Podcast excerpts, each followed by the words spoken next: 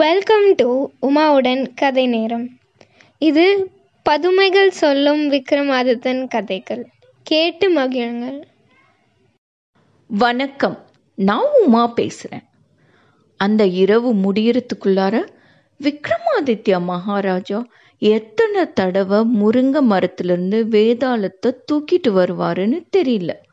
ஆனால் கொஞ்சமும் மனம் தளராத ராஜாவை பார்த்து வேதாளம் சொன்ன கதை தான் இன்னைக்கு நீங்கள் கேட்க போகிற கதை ஹரிசுவாமி கதை.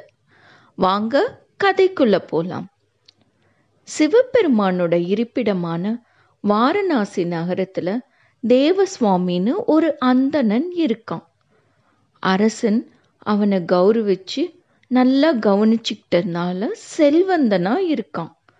அவனுக்கு ஹரிசுவாமின்னு ஒரு பையன். ஹரிசுவாமிக்கு லாவண்யவத்தின்னு ஒரு மனைவி. அவ அப்சரஸ்களையும் தோற்கடிக்கிற மாதிரி அழகா வசீகரமா இருந்தா. ஒரு நாள் இரவு ஹரிசுவாமி மனைவியோட தன்னோட மாளிகையினோட டெரஸில் படுத்து தூங்கிட்டு இருந்தான் அந்த சமயத்தில் மதன வேகன்ற ஒரு கந்தர்வன் ஆகாயத்தில் பறந்து போயிட்டு இருக்கையில் லாவண்யவத்தியோட அழகை பார்த்து மயங்கி கீழே இறங்கி வந்து அவளை தூக்கிட்டு போயிடுறான். ராத்திரியில் திடீர்னு கண் விழிச்சு பார்த்த ஹரிசுவாமி தான் பக்கத்தில் லாவண்யவதி இல்லைன்னதும் ஐயோ எங்கே போயிட்டாலும் என் மேலே கோவமா? இல்லை வேடிக்கையாக விளையாடிட்டு இருக்காளா? அப்படின்னு எண்ணிக்கிட்டே மாளிகை முழுதும் தேடுறான். தோட்டத்துலேயும் தேடுறான். எங்கேயும் அவளை காணல.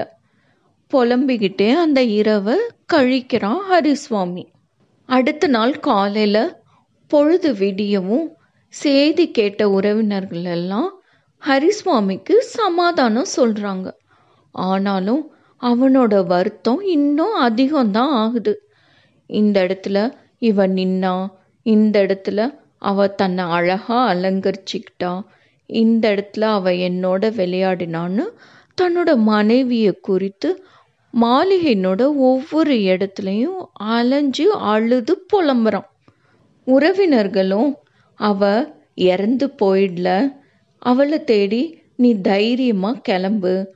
உறுதியோட முயற்சி செஞ்சேன்னா எந்த காரியத்திலையும் வெற்றி அடையலான்னு சமாதானம் சொல்றாங்க. சிறிது காலத்திலேயே மனசு சமாதானம் அடைஞ்சு தன்னம்பிக்கையோட ஹரிசுவாமி என்கிட்ட இருக்கிறது எல்லா சொத்தையும் தானம் செஞ்சுட்டு நான் தீர்த்த யாத்திரைக்கு கிளம்ப போகிறேன் எல்லா கோயிலுக்கும் போய் என் பாவங்களை போக்குவேன். அந்த யாத்திரையிலேயே என் மனைவியை பார்க்கக்கூடும் அப்படின்னு தனக்கு தானே முடிவு செஞ்சுட்டு கிளம்புறான்.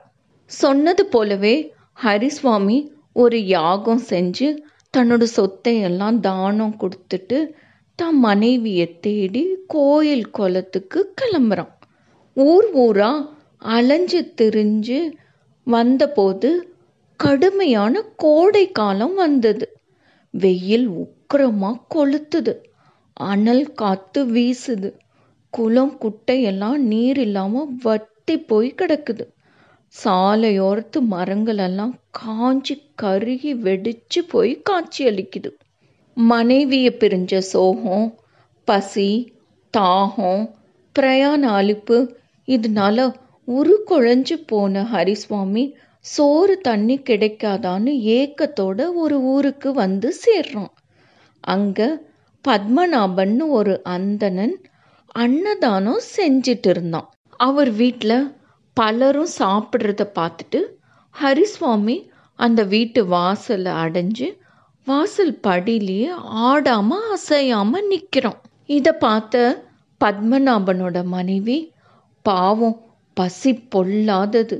நீண்ட தூர பிரயாண அலுப்புலையும் பசி கொடுமையிலையும் நின்றுட்டு இருக்கான். இப்படிப்பட்டவனுக்கு அவசியம் உணவு கொடுக்கணும்னு உள்ளே போய் பால் நெய் சர்க்கரை எல்லாம் சேர்த்து சமைச்ச உணவை ஒரு பாத்திரம் நிறைய எடுத்துட்டு வந்து இதை சாப்பிட்டு பசி ஆறுங்கன்னு தர்றான் ஹரிசுவாமியும் அந்த பாத்திரத்தை வாங்கிக்கிட்டு குளக்கரைக்கு பக்கத்தில் இருந்த ஒரு ஆலமரத்தடியில் அதை வச்சுட்டு குளத்துல இறங்கி கை கால் முகம் கழுகுறான். இதுக்குள்ள ஒரு பருந்து தன்னோட கால் நகத்தில் எங்கிருந்தோ ஒரு கருநாகத்தை பிடிச்சு தூக்கிக்கிட்டு அந்த மரத்தினோட கிளையில வந்து உட்காருது. பருந்து இந்த மாதிரி தூக்கிட்டு வரையில கருநாகத்தினோட விஷம் அதனோட வாயிலிருந்து வெளிப்பட்டு கீழே வச்சிருந்த பாத்திரத்துல இருந்த சாதத்துல விழுகுது. ஹரிசுவாமியும் இதை கவனிக்காம எல்லா சாதத்தையும் சாப்பிட்டுடுறோம். விஷத்தினோட வேகம் உடம்புல கலக்கவும் பொறுக்க முடியாமல் அவன் தள்ளாடிக்கிட்டே வந்து அன்னமிட்ட அந்தணனோட மனைவி கிட்ட நீங்கள் கொடுத்த சோறு எனக்கு விஷமாக ஆகிவிட்டது. அதனால இந்த விஷத்தை போக்குறதுக்கு வைத்தியனை கூட்டிட்டு வாங்க. இல்லைன்னா பிரம்மஹத்தி தோஷம் உங்களுக்கு ஏற்படும். அப்படின்றான். பிரம்மஹத்தி தோஷம்னா கொலை செஞ்ச பாவம்.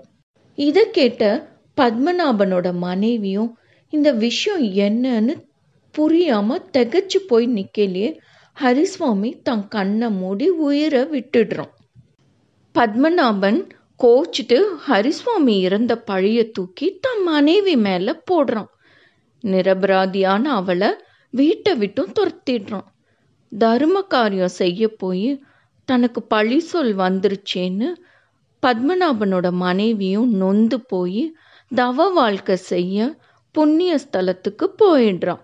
இப்படி கதையை முடிச்ச வேதாளம் விக்ரமாதித்ய மகாராஜா கிட்ட புதிர் போடுது. ஹரிசுவாமி உயிர் போன பழியும் பிரம்மஹத்தி தோஷமும் யாரை சேரும்? பருந்தா பாம்பா இல்லை பத்மநாபன் தம்பதியினரை சேருமா? அப்படின்னு கேட்கவும் விக்ரமாதித்ய மகாராஜா பதில் சொல்கிறார் யாரும் குற்றவாளி இல்லை. தான் எதிரியான பருந்து பிடிச்சு விழுங்கு வரும்போது அனாதையான நிலையிலிருந்த பாம்பின் மேல குற்றம் இல்லை. பருந்து தான் பசிக்கு ஆகாரத்தை சாப்பிட்றதுல என்ன தப்பு?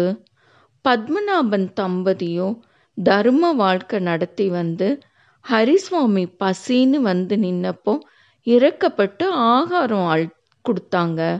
அவங்களும் குற்றம் செய்தவங்களா இருக்க மாட்டாங்க. தற்செயலாக நடந்துவிட்ட உயிர் கொலையில் யார் மீதும் குற்றம் இல்லைன்னு பதில் சொல்லவும் வேதாளம் முருங்க மரம் ஏறிடுத்து. அடுத்து வேதாளம் சொல்ல போகிற கதை திருடனை விரும்பும் ரத்னாவதி கதை.